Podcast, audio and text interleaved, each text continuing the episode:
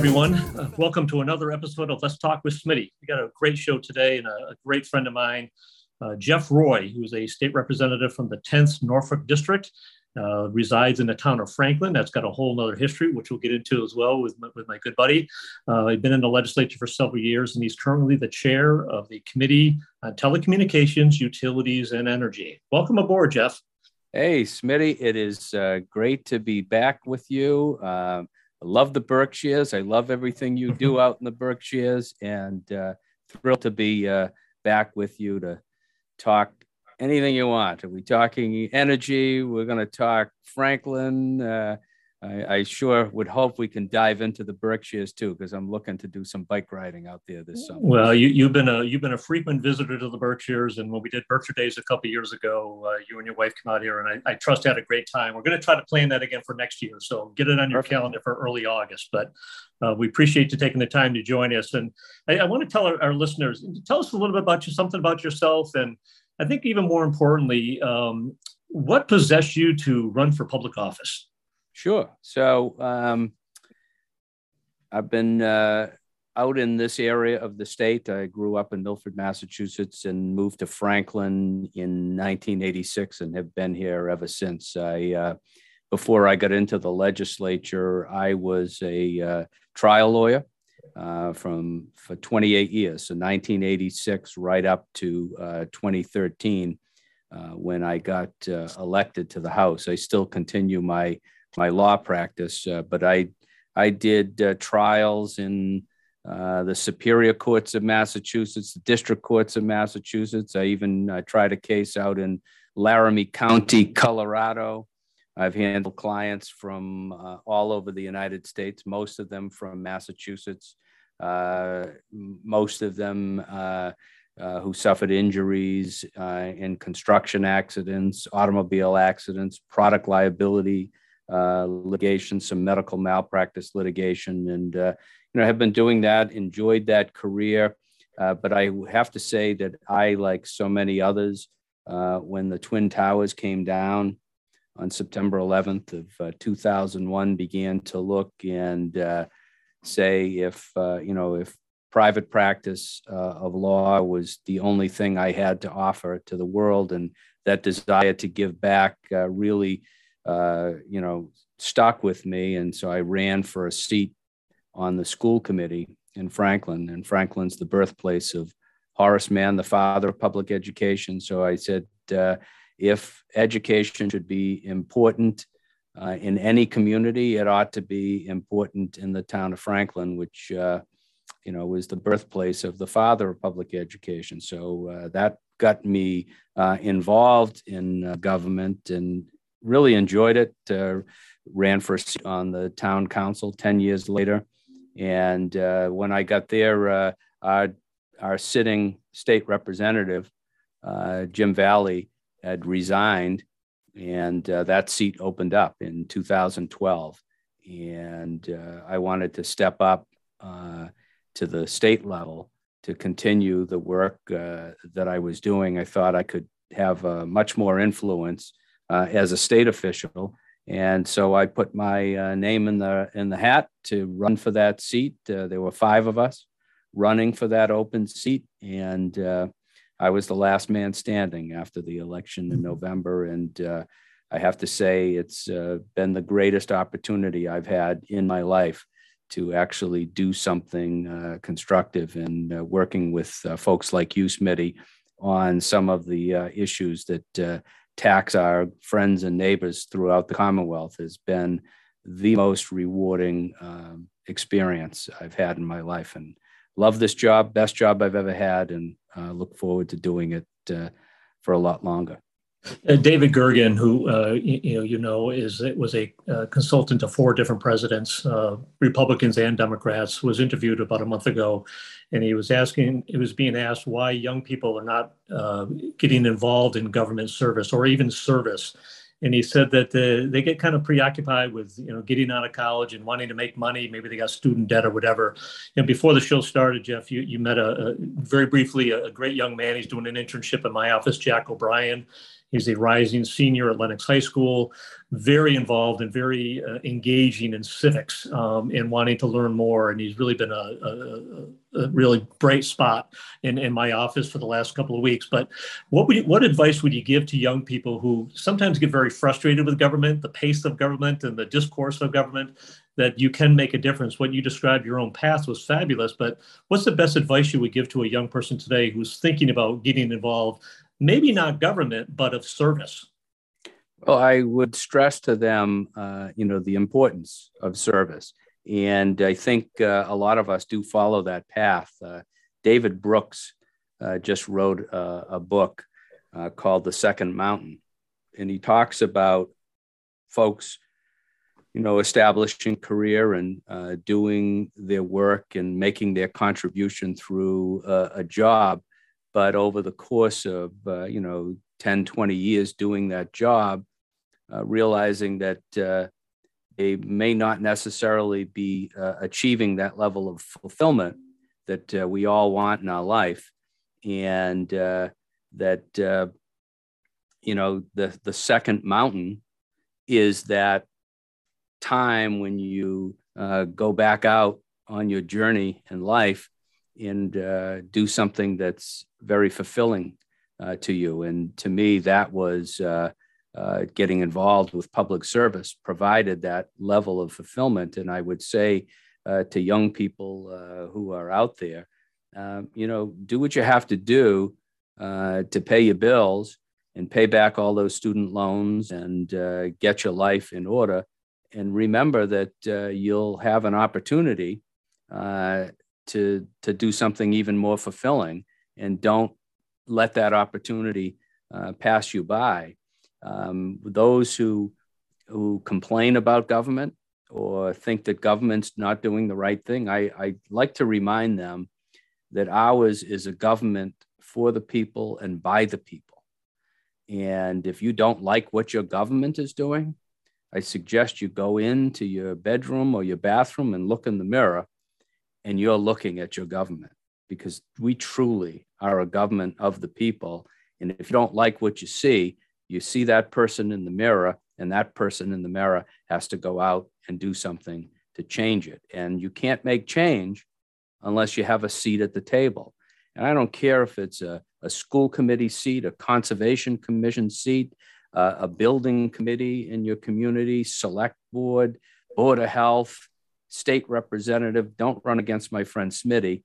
But uh, you know any position you can find out there you really have an opportunity to make a difference in people's lives. And uh, you should get involved because um, you know to to to whom much is given much is expected. I think that's a that's a, a biblical line that really has a significant meaning. And and we want so much in this life and we're given so much in this life uh, we must understand uh, the obligation to give back. And um, I think that's the best that I can share uh, with young folks and uh, hope that they will follow along this path. And if you don't believe me, go out and read uh, David Brooks's book and uh, he'll make a convincing case for you.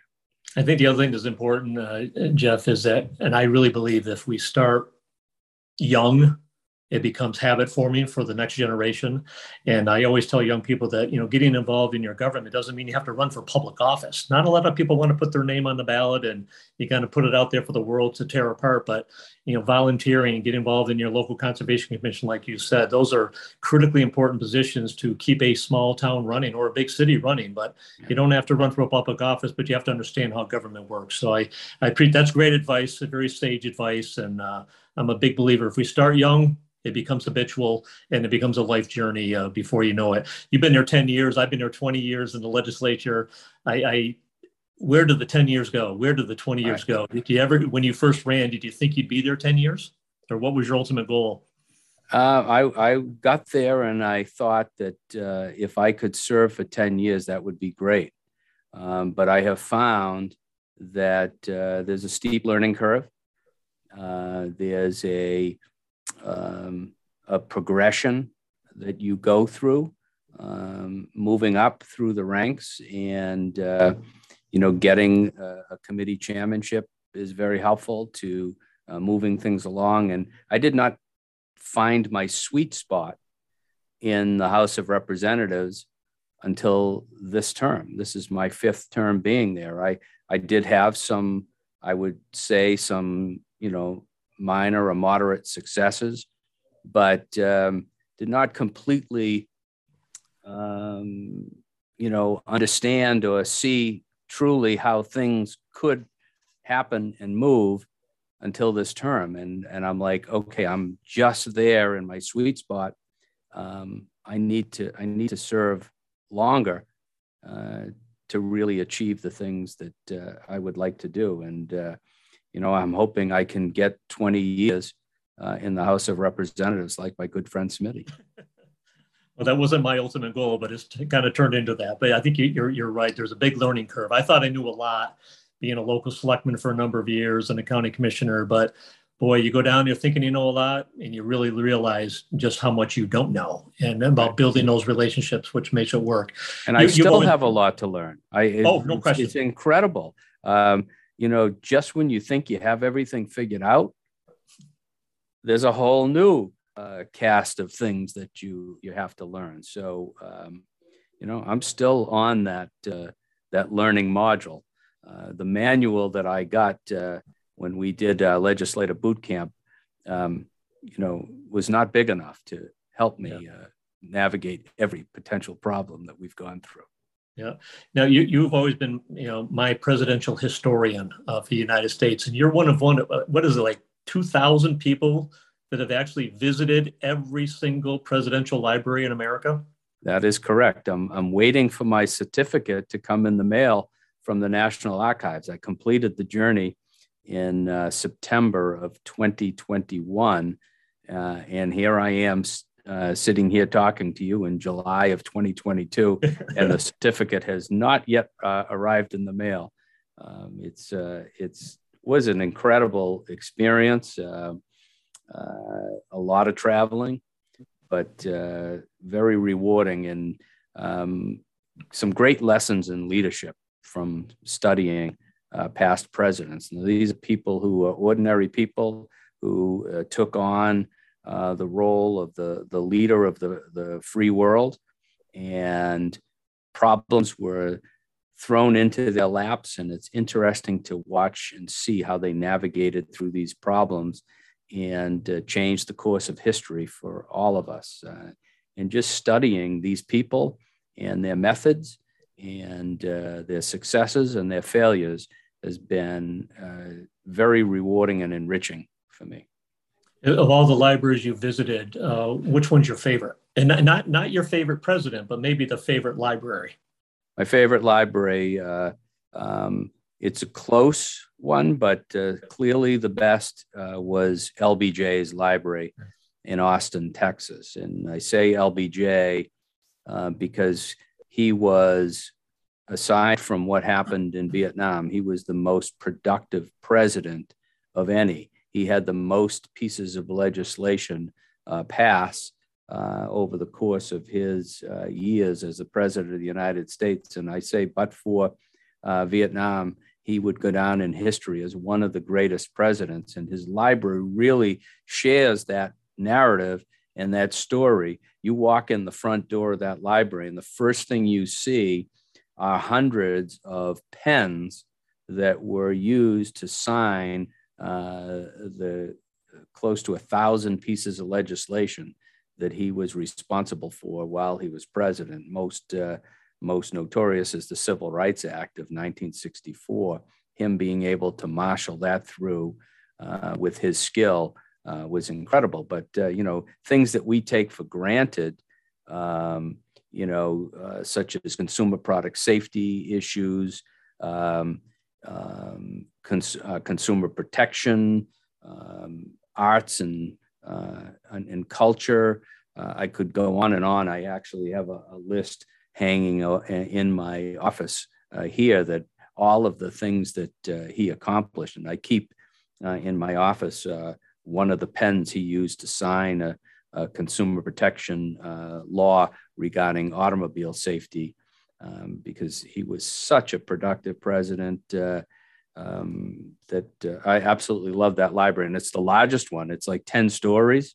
Uh, it is a true monument to a larger than life uh, president. And the, the funny thing is, we were, uh, I was there with my daughter and we were about to leave. We were in the gift shop. And uh, as we were checking out, the, the attendant said, Have you been to LBJ's ranch?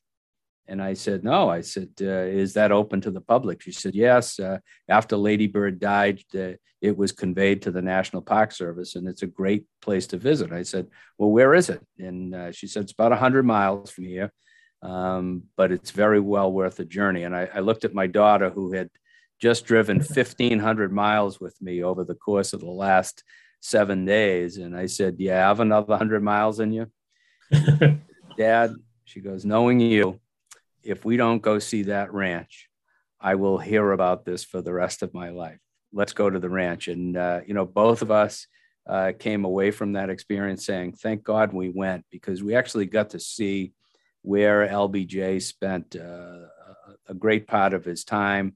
It brought back some memories for me as a child growing up in the 60s, seeing the picture of him playing with his beagle on the lawn seeing him swimming in the pool. The pool is still there. Seeing him drive his amphibious vehicle in the river. That amphibious vehicle was parked in the garage at the ranch. It was just incredible to see uh, and walk uh, in his footsteps. And uh, so, by far, uh, that's my favorite, but a close second is Harry Truman's in Independence, Missouri. My, guest today is uh, State Representative Jeff Roy, uh, a great friend from the 10th Norfolk District in Franklin, and he's currently the House Chair of the Committee on Telecommunications, Utilities, and Energy. I want to stay on the presidential stuff for just a, a couple more minutes, Jeff, if you don't mind. You know, w- one of your big, big passions is about civility in government and, you know, the ability to uh, agree to disagree, disagree without being disagreeable. I think Massachusetts does a very good job in a very bipartisan way uh, with our colleagues across the aisle. Um, but when you think back and you watch the January 6 hearings um, and what happened uh, on January 6 last year, as a presidential historian, did that shake you a little bit, or we've gone from what your opinion of the greatest president, Lyndon B. Johnson, to an insurrection on, on our U.S. Capitol? What were your feelings about that from a historical perspective? You know, it, it, it shaken is a great word to describe. Um, and you may recall that um, you and I were in session finishing out the uh, previous session on January 5th of uh, 2021. And we were actively involved in legislating until about two or three o'clock in the morning. Um, you know, got a little sleep and uh, woke up to be sworn in for the next session on January 6th at, at, uh, at 10 o'clock in the morning and I don't know about you, but I, uh, you know, was exhausted at the end of that um, that uh, swearing in ceremony, and decided I was just going to sit on my couch and uh, enjoy a little television uh, and just relax. And I turned on the TV only to see uh, what was going on in Washington D.C., and I could not believe uh, that before my very eyes uh, we were seeing uh, an insurrection take place on the Capitol, which was attempting to interfere with the orderly transition of power. And it brought me back to uh, my visit to uh, Congress Hall in Philadelphia many years ago and uh, walking into the, the room at Congress Hall on the first floor and the uh, tour guide explaining to us that that was the room where George Washington had turned over the presidency to John Adams in a ceremony that was civil. And uh, they recounted it as the first time in the history of human civilization that power transferred from one leader to another without a war or a coup.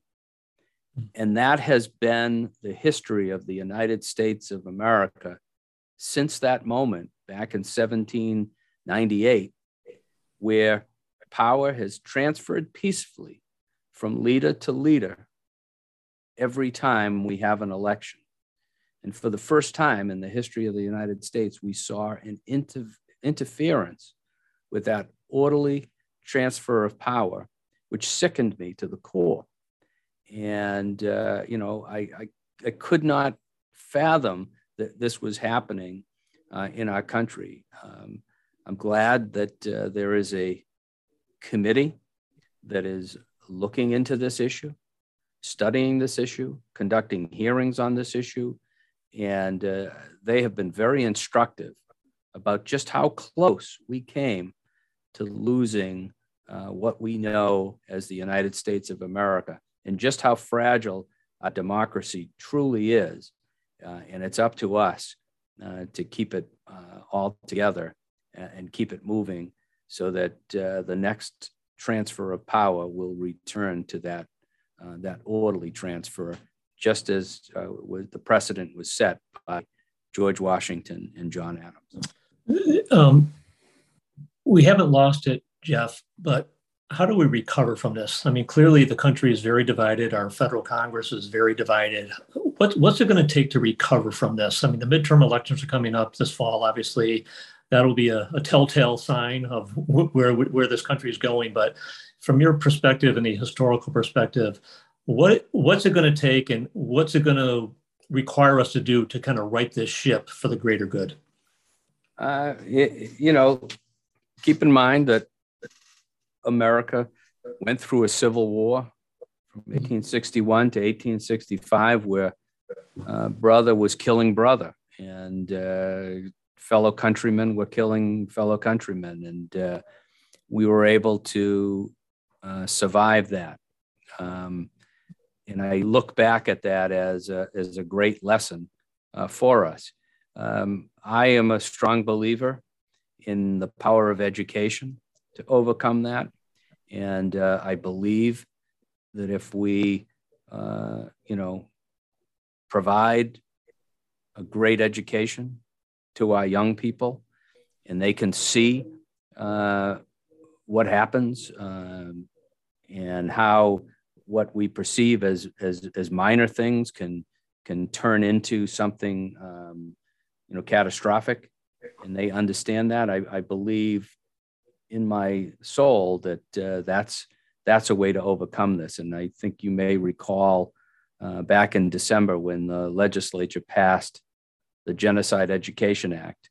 Um, you know, one of the um, one of the things that we were looking at as we were considering that legislation was, um, you know, people who were Holocaust survivors are, are dying off, and there aren't many left to tell the story of what happened uh, in that genocide. Uh, and we we've had so many other genocides, and they they repeat. And uh, as horrible as it is, and we all think that uh, and understand that uh, killing other human beings is so wrong and, and a, a methodical elimination of uh, you know a, race of people is so wrong but yet it continues to happen over and over and over again uh, in the history of human civilization. And so you know we wanted to teach young people about genocide and how, you know, words that may sound just like a joke or something innocent can give rise to hatred uh, and can give rise to uh, hate groups, and those hate groups can evolve and uh, can overturn a government, can overturn a society, can lead to uh, a genocide, much like uh, what happened uh, in Germany back close to 100 years ago.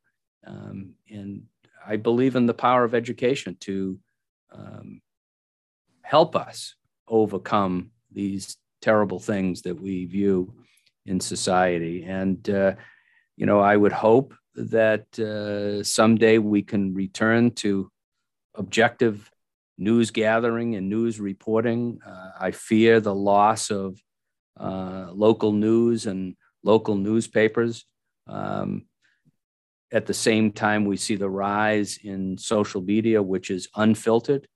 I mean, when you when you open up uh, your newspaper out in the uh, western part of the state, and I open the Boston Globe, and on the eastern part of the the Commonwealth, I have an understanding that the stories that are in that paper have gone through an editing process, and um, yeah, there there may be some bias in there, but it's been checked and it's been fact checked, and they're not going to put in false information.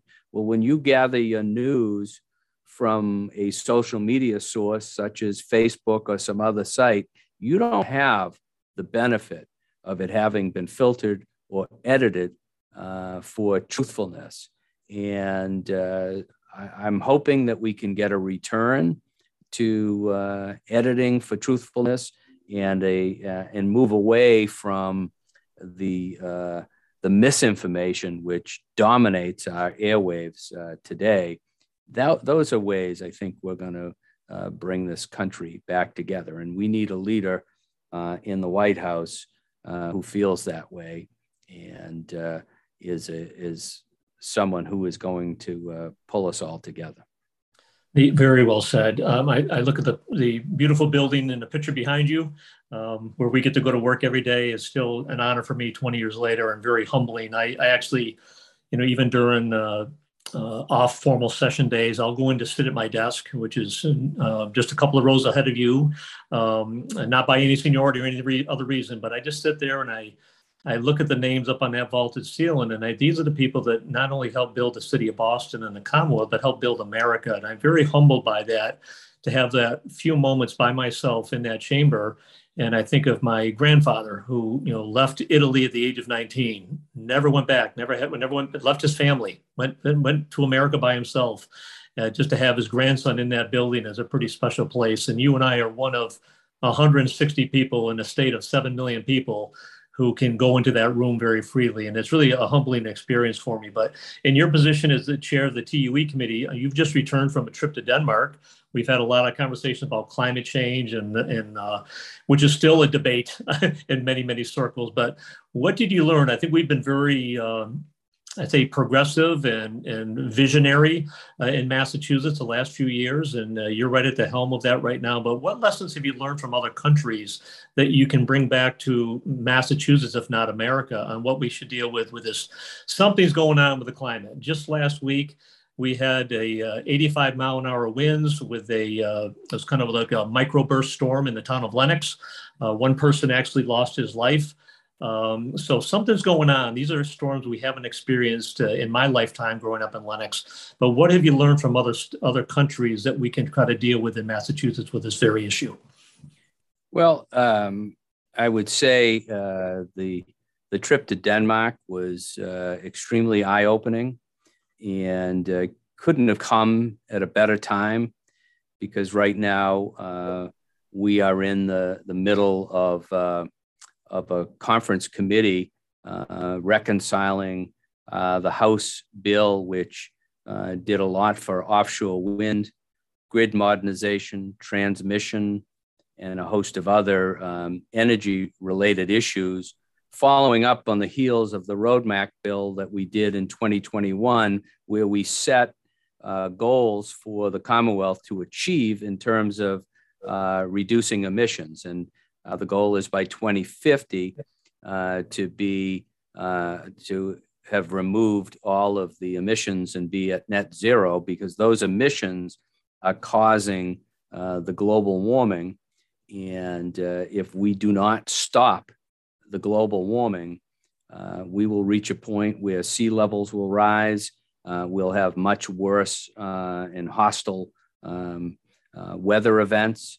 And uh, if you think the heat wave that we are going through right now is bad, uh, it'll only get worse. And we were reminded in February this year uh, by the UN's uh, uh, climate group that uh, if we don't do something about climate change very quickly, we will reach a point of no return.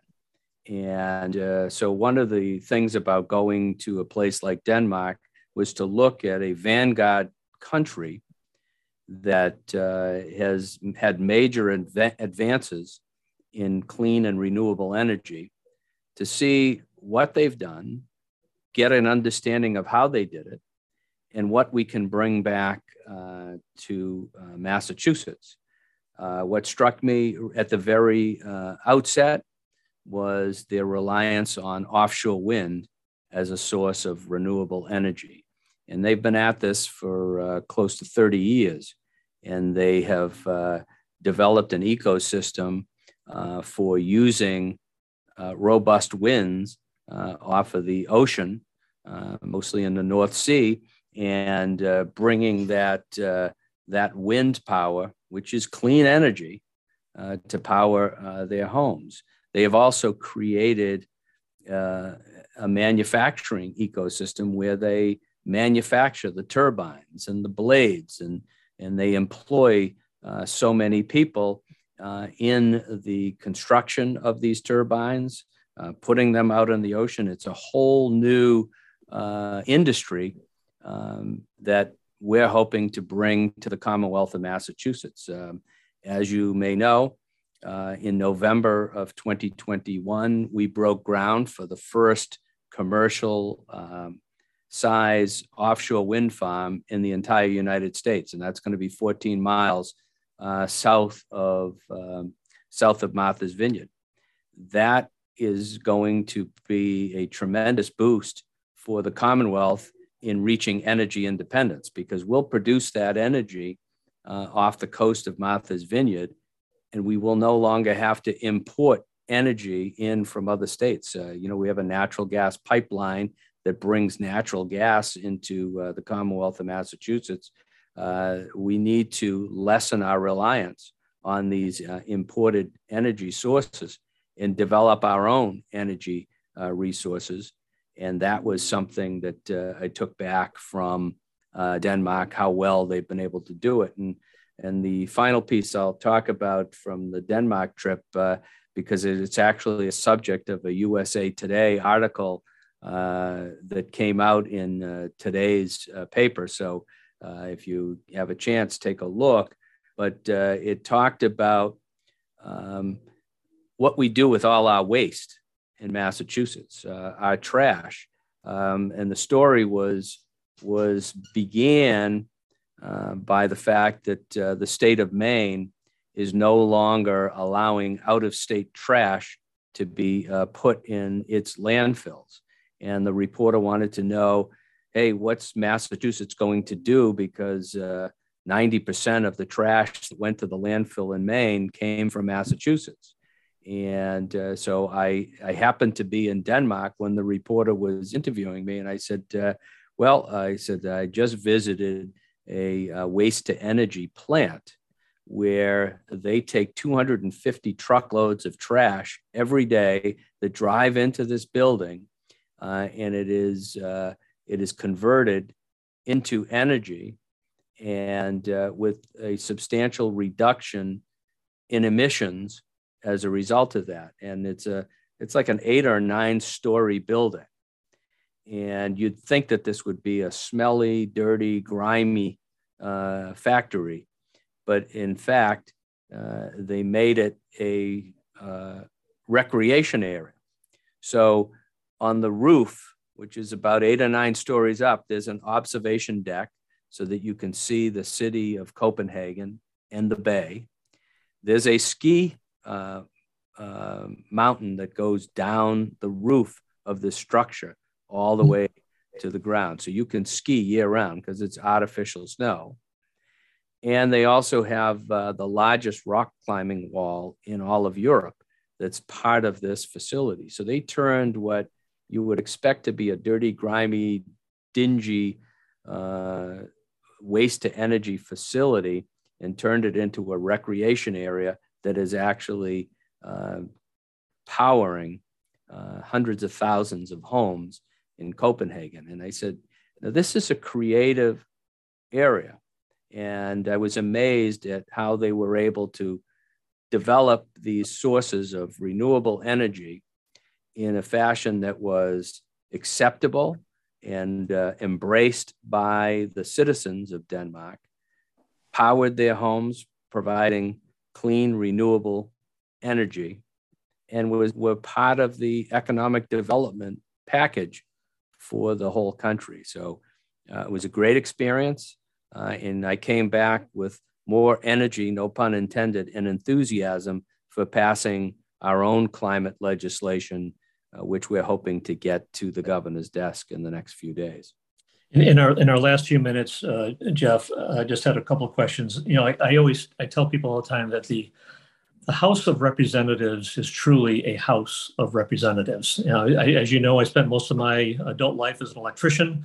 Uh, you're a lawyer. We, have had school teachers and nurses and doctors, and it just really runs the full gamut. It truly is a House of Representatives. But um, you have your own band. You're a singer. That's that's kind of a hobby, I guess. You've got a couple CDs out there. But the the other area that you've been really part of and very passionate about is the Pan Mass Challenge. That what is a 150 mile bike ride? 192, Smitty. Come on. 192. Okay. so you've been doing this for close to 20 years. What what yeah. what what what brought you and I and I've seen you at the State House walking out of the State House riding your bike back to Franklin. So yes, you're a very passionate biker, but what brought you into the uh, the uh, the Pan Mass Challenge initially? Well, it, it's a sad story, uh, but one of my closest friends um, had called me and uh, he had stage four colon cancer back in uh, uh, 2002.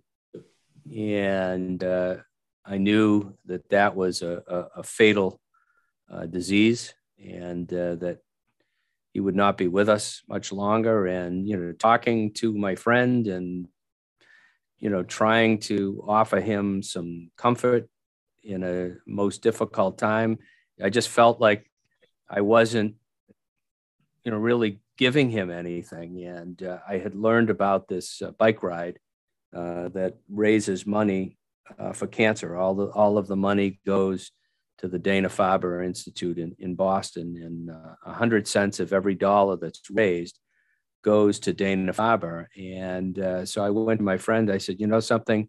Um, I don't know if these talks have been uh, meaningful or helpful to you, but I have found something that I can do uh, that can hopefully make a difference. And uh, I'm, I've never ridden uh, long distance on a bike, but I'm going to take on this Pan Mass Challenge and ride 192 miles in your honor. And uh, Phil, I'm, I'm going to ride until we find a cure. And 20 years later, we're still looking. Hmm. I volunteered um, at the finish line a few years ago. Uh, I actually brought my daughter because I wanted her to experience. I wasn't going to ride 192 miles, but but um, the power of the exhilaration, I think, of the people who were in that race to reach Provincetown, and all I, all my, myself, my daughter did was hand out waters, uh, bottles of water, but I could feel it. I could feel the power of it, and you know, sadly, cancer has stricken every one of us or our families in some shape or form. But I, I felt it that day, and I really admire uh, that you do this each and every year, Jeff. So God bless you for doing that. Um, as we close, are you ready for some rapid fire questions? Absolutely. Is this uh, like a quiz? It's like a quiz, but it's there's no right or wrong answer. But uh, hopefully you'll get you'll get your part right. But um, all right, rapid fire. Favorite movie? Oh boy, uh, I'm going to say The World According to Garp because it is one of my favorite movies. Oh, very good. Favorite colleague? Favorite colleague, Smitty Pignatelli. Smitty Pignatelli. Pina. Pignatelli. Yeah. And full disclosure, Jeff Roy and Siri are the only people who actually pronounce my last name correctly. So thank you for doing that. um, favorite president? You know, even though uh, he had all of his troubles, I'm going to say LBJ um, and close second FDR because of what they did for this country. Okay. What was your first job?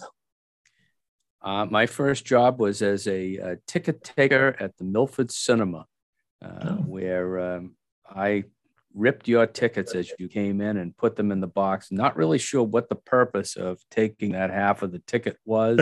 uh, we never counted them. We ended up throwing them away, but uh, that was my job. And when I wasn't tearing tickets, I was behind the counter serving people uh, buttered popcorn, uh, candy and tab because I knew they were watching their weight.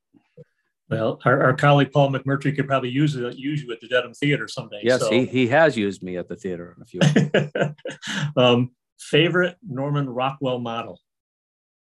Oh, uh, again, Smitty Pignatelli. I, I have that model, uh, that uh, picture hanging up in my office, and I love sharing the story of you modeling for Norman Rockwell. I love sharing that story with anybody who comes into my office. And probably the hardest question I'm going to throw at you is if you could give one piece of advice to your younger self, what would it be?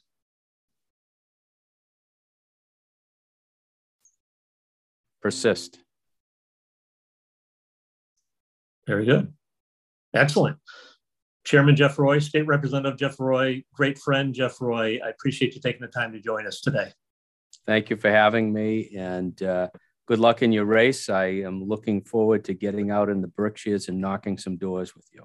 Yeah, fair enough. And uh, we'll be back next week with another great show. Um, until then, be well, be safe, have fun, be happy. Let's all take care of one another, folks. Let's all be Berkshire.